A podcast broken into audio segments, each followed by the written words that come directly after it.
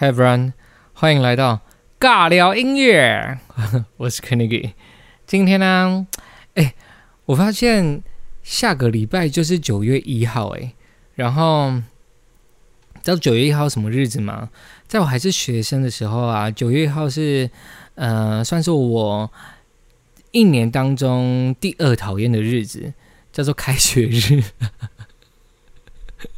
是我今天。突然想到，哎，就是我离这个开学日好像已经有点久远了。我不知道透露我自己的年纪是离学生到底有多久，但是我已经很久没有感受过这种，呃，书香气息的熏陶。我不是说就是想要回到年前，没有没有，我就怀念那种读书的感觉，然后每天静在书堆里，越讲越心虚，就是而且你。大家不觉得时间过很快吗？就是在半年前左右，我们还在为就是寒假的开学，因为疫情的关系，要很几乎基本上全台湾所有的学校都因为疫情的关系延后开学一个礼拜，有些甚至到两个礼拜这样子。哎，一眨眼，一学期就过了，呃，又一眨眼，新学期又要开始了。虽然现在已经快到九月了，就已经八月底九月了，但是。我不知道，我觉得二零二零今年真的是太，唉，太诡异，然后太不可思议。我觉得把所有的不好的事情都集中在这一年里面，就是二零二零年。我自己本身是希望它赶快赶快过完了，虽然已经过了一半多了，但真的很难保接下来还有什么事情会发生，而且。整个全球疫情的状况也没有到真的非常非常的稳定，有些国家甚至最近才开始又再一波的感染的疫情的感染起来，这个群聚这样子，所以真的觉得新年拜托啊，赶快过完好不好？就是很辛苦很辛苦的一年，而且我觉得更辛苦的是什么？更辛苦的是今年出生或者是现在还在读幼稚园啊、小学一二年级的这些小朋友们。他们之后上国中、高中的历史课一定会非常精彩，因为二零二零年有太多东西可以学了，就是不管是什么金融、经济，然后世界、美国啊、台湾史、中国史，就是整个大杂烩，他们二零二零一定会背到爆。我真的很庆幸，我现在没有要读书。明明刚刚前面还是说，哎，很怀念书香气息的感觉啊，不知道，反正就是希望今年赶快过完。今年真的是太太可怕了，我真的觉得今年太可怕，发生任何事情都觉得我怎么，就是我们好像在写历，呃，应该说我们真的是在写历史，但是以前的这种写历史，因为你你在过每一天就在过每一天嘛，可是你在二零二零就是有一种很深很深的感觉，就是。我们我现在发生这种事情，以后一定会出现在什么教科书里面，或是纪录片里面，我们都一同经历过、一起经历过的那种感觉，就是哇，我不知道要怎么形容这种很不很不可思议的感觉，但是还是希望今年赶快就是赶快过完吧，赶快迎接新的一年，就是二零二一年赶快来。虽然也不知道二零二一年会更惨还是比较好，但是。希望今年赶快过完了，就还哎，我从出生到现在没有那么期盼一年赶快结束掉这种感觉，但是时间还是过得很快啦，现在已经快要九月了这样子。那啊，我在介绍歌曲之前，我又废话了快要五分钟了。今天呢，要介绍的第一首歌曲，其实也不能说第一首歌曲，因为。这一次我要介绍的歌呢，其实有一张专辑啦，就是我接下来要讲的这张专辑呢，是来自露露黄露子英的全新，应该说首张个人专辑，叫做《二十九》。那二十九呢，其实也就在讲他今年已经二十九岁了。那我觉得在华人世界里面啊，就是你知道逢九。长辈啊，朋友啊，或者是爸爸妈妈，都会跟你说：“哎，你今年逢九，不管十九、二九、三九、四九，只要是逢九，尾数是九的，大家都会叫你小心一点，或者是多多注意自己自己身体状况啊，或是多多注意有没有一些啊，反正就是你要整年都要很小心，然后可能运势都会被影响，会被一些莫名其妙的力量给所带动，这样子，我不知道是习俗的关系还是怎么样子的关系，但你只要是在逢九之后，你遇到任何很衰的事情，你就会觉得啊，果真是逢九，就是你不管是十九、二九、三九，你只要遇到九。你就觉得啊，真的哎，就是逢九就是会这个样子，但其实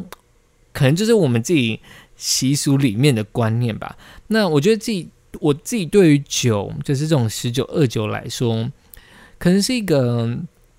人生要进入下一个阶段，因为你已经不是一字头、二字头、三字头了，你已经要进入另外一个字头了。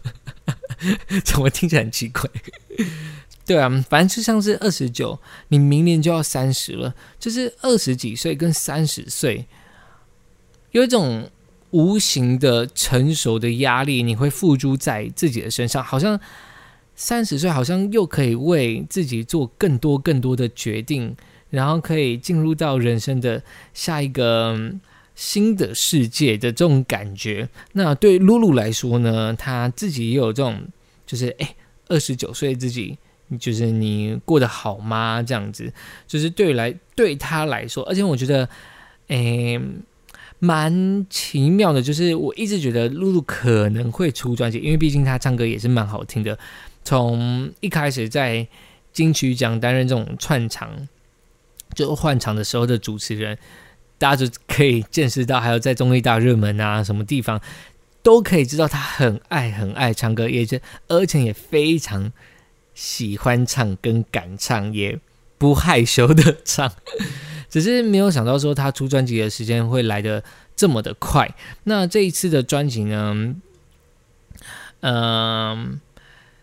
一样啦，就是跟往一般人出的专辑是差不多，就是十首歌曲。那其实它里面有两首歌是他在去年就已经发行的单曲，那同时。呃，一起收录在这一次的专辑二十九里面，是来自第一首歌的叫做《巴多天》啊，然后还有第五首歌的不算是完美。那这个词呢，是他跟李友廷一起写出来的，在去年的时候发行的单曲这样子。那这一次呢，其实露露很酷哦，因为他这次参与了六首歌的歌词创作，呃，曲的部分还没有啦，曲的部分他就是广耀乐团的好朋友。哎，广邀乐坛的好朋友们这样子来帮他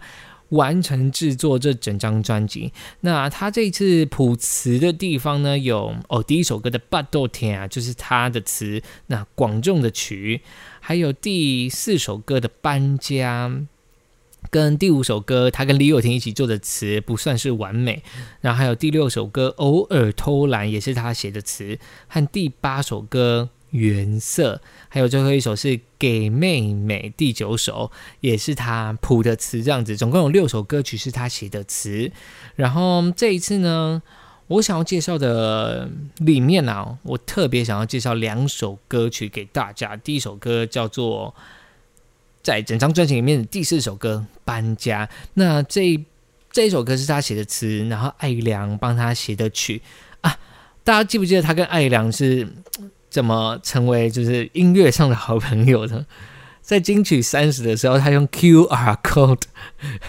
跟艾宇良成为好朋友。我觉得这是一个非常经典的画面，有看金曲三十的人应该也不会忘记啦。就是他因为 QR code 呢，然后跟艾宇良变成了很好的朋友，然后这一次来帮他写曲这首歌叫做《搬家》。那《搬家》这首歌，我觉得我想拿来分享，是因为。嗯，不知道大家对搬家的这种感觉心境是什么？有些人可能会觉得是啊，就是换一个新的地方啊，或者是诶，嗯，可能上一个地方不太好，想要找一个新的地方，或者是因为工作、因为家人、因为种种的因素，需要住来住去，或者是需要换一个地方。那这首歌其实它的故事背景呢，应该说音乐背景是建立在分手的这个情况之下才做。搬家这个动作这样子，那搬家因为主要是它里面啦，它的主歌第二段主歌，他就说不哭了，收起情侣装，穿上新买黄色洋装，走出昨天不再假装，算是开朗了吧。然后我非常喜欢他后面，他后面其实就是一直重复副歌，就说：“哎，你可以吗？我可以吧？你还好吗？我还好啊。”或者是会习惯吧？你真的好吗？还有会习惯吧？我真的好吗？而且我很喜欢他会习惯吧的这个唱法。他怎么唱？哦，他唱会习惯吧，不就就是很爱姨良吗？真的很爱姨良，就这个曲很非常非常爱姨良。我有一点是不是在听 Forever Young 的感觉？那这句话真的就是这一个旋律非常非常的好听，整首歌也非常的好听。那我不知道大家对于就是分手的这种心境。是什么样子的感觉？有些人会觉得，就是分手这首歌会以搬家来作为作为整个故事的，就是整个歌曲的主轴，就是觉得，哎，想要摆脱掉那些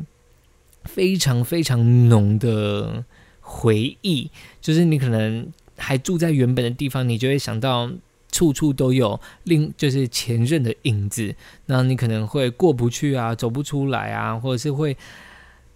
没有来由的会想起那些过往，然后导致你可能情绪不稳定，或者是你工作啊、生活都会过得非常非常的没有那么的顺利，这种感觉。那搬家对于我来说啊，应该说这首歌对我来说，因为我自己个人对于感情呢，就是如果今天我们已经察觉到有问题了，然后。呃，另外一半是很明确的跟你说，他其实不喜欢了，或者是他有喜欢别人了，他劈腿了，或者是他对于这段感情，他觉得他试过，他没有办法再走下去，或者我们两个已经试过，没有办法再走下去。他只要明确的表达出以上种种的综合起来的结论呢，是说他不爱我，他觉得他想要分手，我就可以分得很干脆，不管当下我有多。应该说，不管当下我还多爱这个人，我都会成全，就是他说离开的这个选择。因为我不知道哎，就是对于我来讲，我不会想要强求一个已经不爱你的人在身边。那因为会分手，一定是有一些问题啊，两个人的相处模式一定会发生，就是会发生一些改变，才会导致最后这样子的结果嘛。可是，在发生这些问题的途中，如果已经是尝试做改变、尝试解决问题，到最后还是没有办法的话，我就会 let it go，就是没差啦。反正因为我觉得这是缘分啦，就你们两个的缘分已经到了，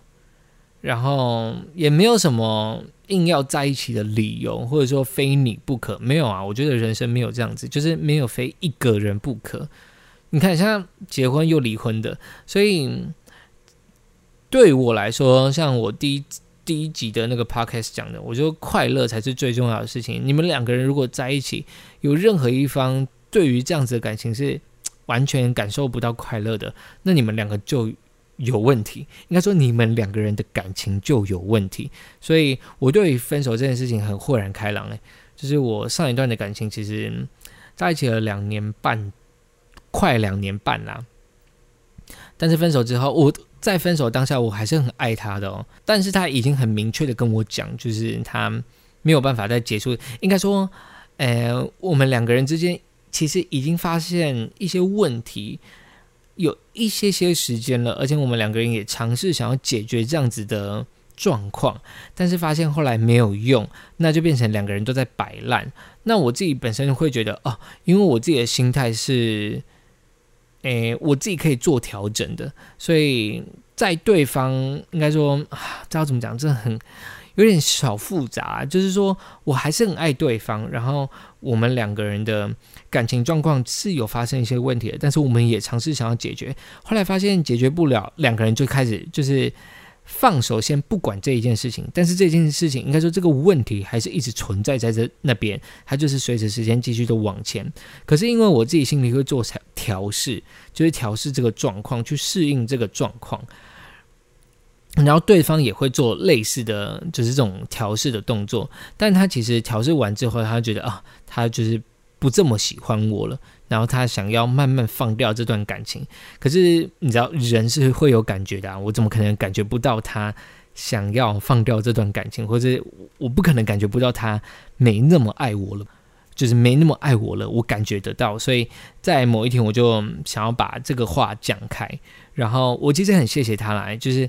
他其实也没有劈腿，没有怎么样，他就是没有心思在这一段感情上面，他自己觉得累，也很花时间。那他把全部的事情跟我讲之后呢，然后我就说，嗯，那看来是差不多了，就是因为我们尝试解决过了，但是没有用嘛，对不对？所以我说，那不然就分开吧。这个前提是我当时还很爱他哦，但是我在分手后的大概一个礼拜，我就没事了。我们在一起两年多了，快两年半，就是我就觉得还好了，因为对我来说，就是你两个人在一起跟两个人分手之后，那就是本来就是缘分之间的交集，跟又分开啊，所以没有关系。就是我们如果又有缘的话，我们可能还会是朋友；那如果没有缘的话，那我们就当做彼此的一个回忆。所以现在要我回忆我前任的这些事情啊，基本上都是蛮好的，就是我都可以想起还不错的地方，就不错的回忆这样子。所以我对于感情不叫哎呀，不叫。我对感情比较没有这么纠葛啦，就有些人可能会行尸走肉个好一阵子，我自己是觉得还好。那如果他今天跟我说他爱劈腿哦，那更简单，我可能一天就没事。就是我就你只要明明确确跟我讲你现在对于这段感情的定义，我就可以定得很清楚，所以对我来说不会困扰我太久。那搬家这种事，我其实没有跟任何一任就是同居过，所以其实我。没有办法理解这样子的心情啦，但以我这样子比较变态的这种想法的话，我可能也会是没事啊，顶多也没有什么顶多诶，就是就这样子啊，就分手就分手啊，就是你把自己统整好，分手之后你把自己整理好，而且我很建议大家分手之后把自己自己的心情静下来了。可能过个一两个礼拜，自己的心情静下来之后，你可以去前，就是你跟你前男女朋友走过的地方再走一次。然后，因为有些人会不敢去，或者是哦，我不想去，因为我之前跟我前任来过这边。哎，那如果你好死不死刚好跟你那一任去过全台各个地方嘞，那你下一任有多衰？是不是很衰？就他没有地方可以带你去，哎。就如果你刚好跟你这一任，你去过花莲，去去过台北啊，泡过温泉啊，台东啊，垦丁啊，高雄，反正各大县市你全部都去过了，你们就是在一起可能五五年以上，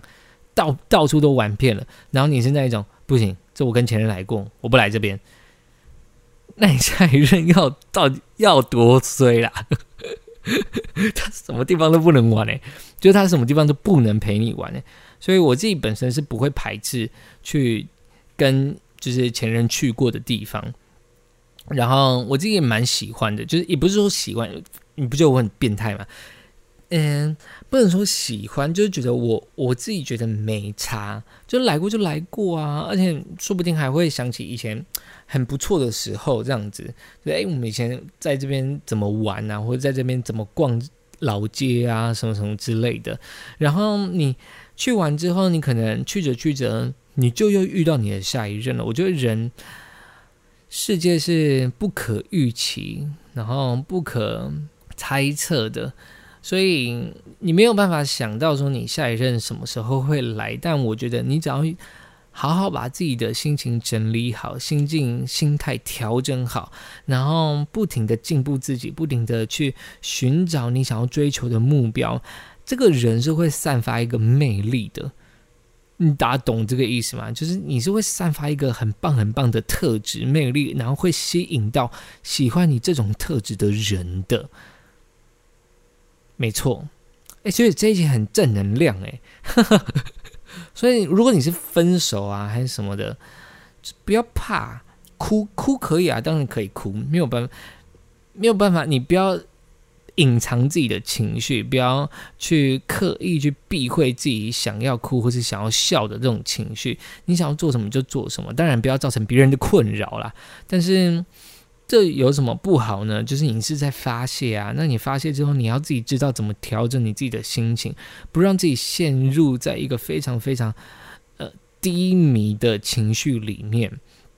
找一个事情做，然后找一个事情增进自己。不管你是要学英文，不管你是要干嘛都好。那在这个过程中，你看你学习又有收获，你可能只是多花个钱，又没有什么大不了，反正钱再赚就有了。但是你在学习过程中，哎，你可能说明在你学的地方，或者是你想要增进打球，哎，就遇到你的男女朋友下一个，然后更好的，因为你已经把自己进步到上一个，就是再下一个 level，再下一个等级了，那你遇到的人就不会差到哪里去。是不是？所以大家真的是不要小看自己，分手没有什么，好不好？分手真的没有什么。虽然我现在是单身了，但是真的没有什么。大家不要这么害怕分手。我觉得有时候分手还蛮好的诶，就是你分手就是代表你跟这个人不适合啊。你等于是认清了一个不适合你的人，那有我不知道啊，坏处在哪？他很有钱吗？这样子吗？还是他家世背景很好，你可以不愁吃穿哦。嗯，啊，我是不 care 这些，就是如果大家 care 的话，那可能另当别论呢。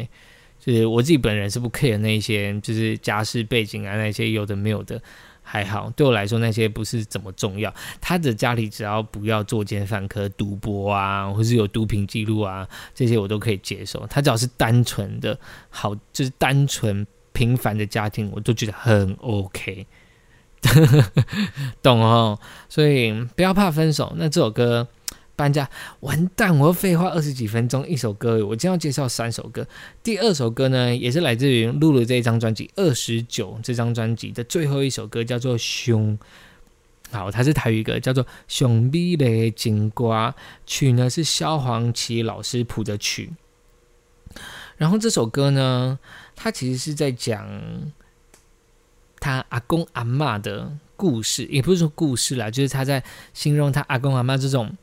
很隽永的爱情，就是到老他们都还这么的恩爱，而且我非常喜欢他里面的词哦，词是武雄老师谱的词，我超爱哦，很平凡，然后很温暖。然后也很爱情，他其实一开始就说阿公爱听《黑条歌》，觉得阿公喜欢听这首那首歌，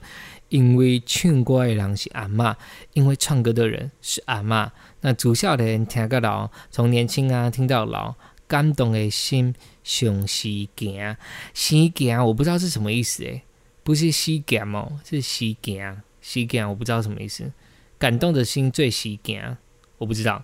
反正就是他的。词很温暖，然后再讲两个老人家的爱情，从年轻的时候到老，都一直都这么的恩爱这样子。而且我知道我的阿公阿妈也是大概就是这样子的生活模式的套路。呃，我爸爸妈妈啊，我爸爸那边就是爷爷奶奶已经不在了啊，所以我现在剩外公外婆，就是妈妈的爸爸妈妈这样子。然后因为。现在的话，就是像是母亲节、父亲节啊，外公外婆的生日啊，然后过年，我们都会回外婆家，然后帮他们庆生啊，或者帮他们庆祝这样子。然后从小我住在我很小很小的时候，爸妈那时候太忙，很常把我丢到外公外婆家去住。然后在那个时候，我就觉得外公外婆其实蛮凶的，有一种。隔阂的感觉，但是阿妈非常非常的疼我们，然后阿公就是一个很严父的那种形象在那边，所以其实我小时候很怕外公，但是一直到比较长大之后，读书啊、懂事之后，才发现外公外婆的相处模式非常非常的可爱，就是他们以前是相亲认识的，然后也就这样子的结婚、生小孩、组家庭，然后一直到现在，可是他们很常。就是老人家会用一种不善言语，或者是对不善言语的表达彼此的爱，这样子，他们会用行动，他们会用小动作来告诉你，其实我很爱你，会很在乎你。就像我那时候住阿妈家，很印象比较深刻的是，阿妈都记得阿公喜欢吃什么，不喜欢吃什么，然后他会把所有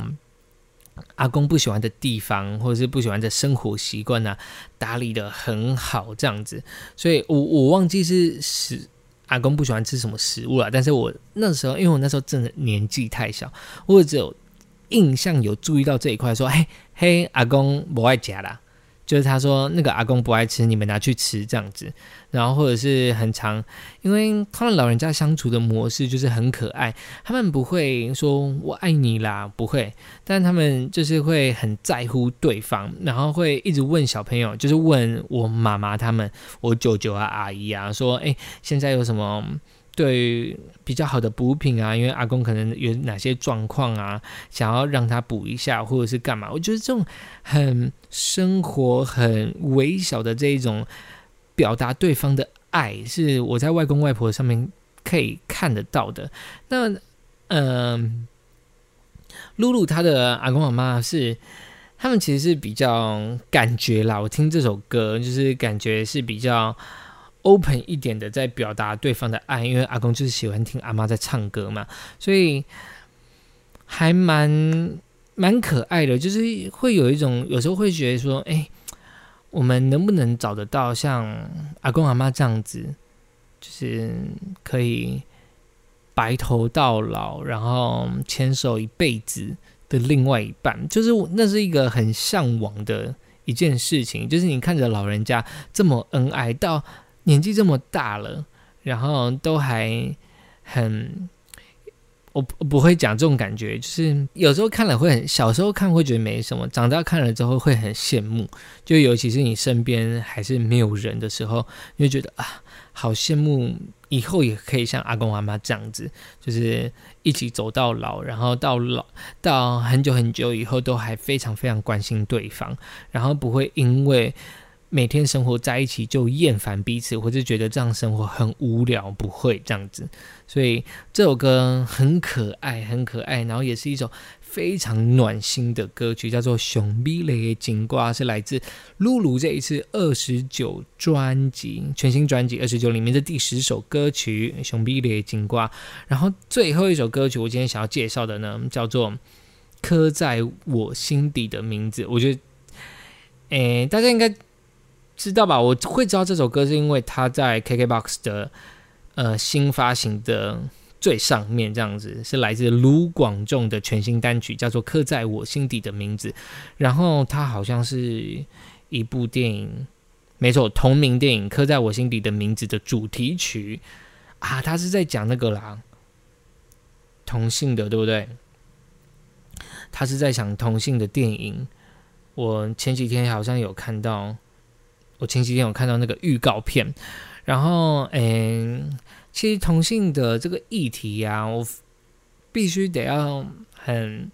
开心的说，就是台湾真的是往前走了非常非常大的一步啊！就是可以在同性可以在台湾这块土地上找到自己的，找到自己信任，然后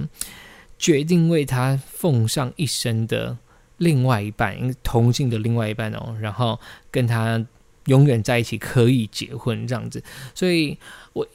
之前一直觉得同性这个议题是不是在同婚结束之后就差不多要结束了？但是因为我觉得这议题还是会持续好一阵子，我觉得没有办法在这么短的时间内就让所有所有的人都可以支持他们，然后同意他们，或者是接纳他们。所以其实同性这个议题还是有它的讨论。性跟怎么讲，就是要去探讨跟好好的解决，不是说你现在这个政策下了在这边或者定了在这边，那所有的人都要跟着遵循。我我个人是非常非常支持的哦，只是因为还是会听到一些。嗯，可能年纪比较大的长者的声音啊，或者是一些网络上的评论，就是还是会有这这样子的声音，说同性就是很不好啊。那以后还反正就是还是会有一些你们我们这个是在想都没有办法想象的一些言论，这样子，因为喜欢童星就喜欢童星啊，有什么关系吗？没有什么关系吧，对不对？所以这一首歌呢，叫做卢广仲的全新单曲《刻在我心底的名字》，那它也是同名电影《刻在我心底的名字》的主题曲，这样子由广仲。然后这一部电影呢，是由曲友宁导演所导的，那这也是。第三次了，有没有？跟曲永宁导演，广仲跟曲永宁导演，他们第一次是在那个啊花甲花甲里面，他们拍电影版，然后有几分之几，对不对？几分之几这首歌我们在花甲的电影版里面担任主题曲，然后电视的话就是《喜亚》这首歌担任主题曲。那这一次呢是他们第三次的合作，应该说第二次啊。那音乐上面是第三次，就是音乐广众出生的地方是第三次，这样子刻在我心底的名字，介绍给大家是在讲同性议题的电影的主题曲，这样子。那这一次呢，这一次的 podcast 基本上我三首歌都介绍，哎，我发现每次第一首歌我可以聊的废话都太多，对不对？真的太多，不知道这样子三十几分钟，然后有将近二十分钟都在听我讲一些人生的故事。可是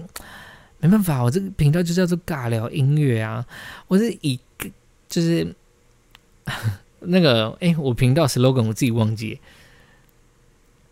就是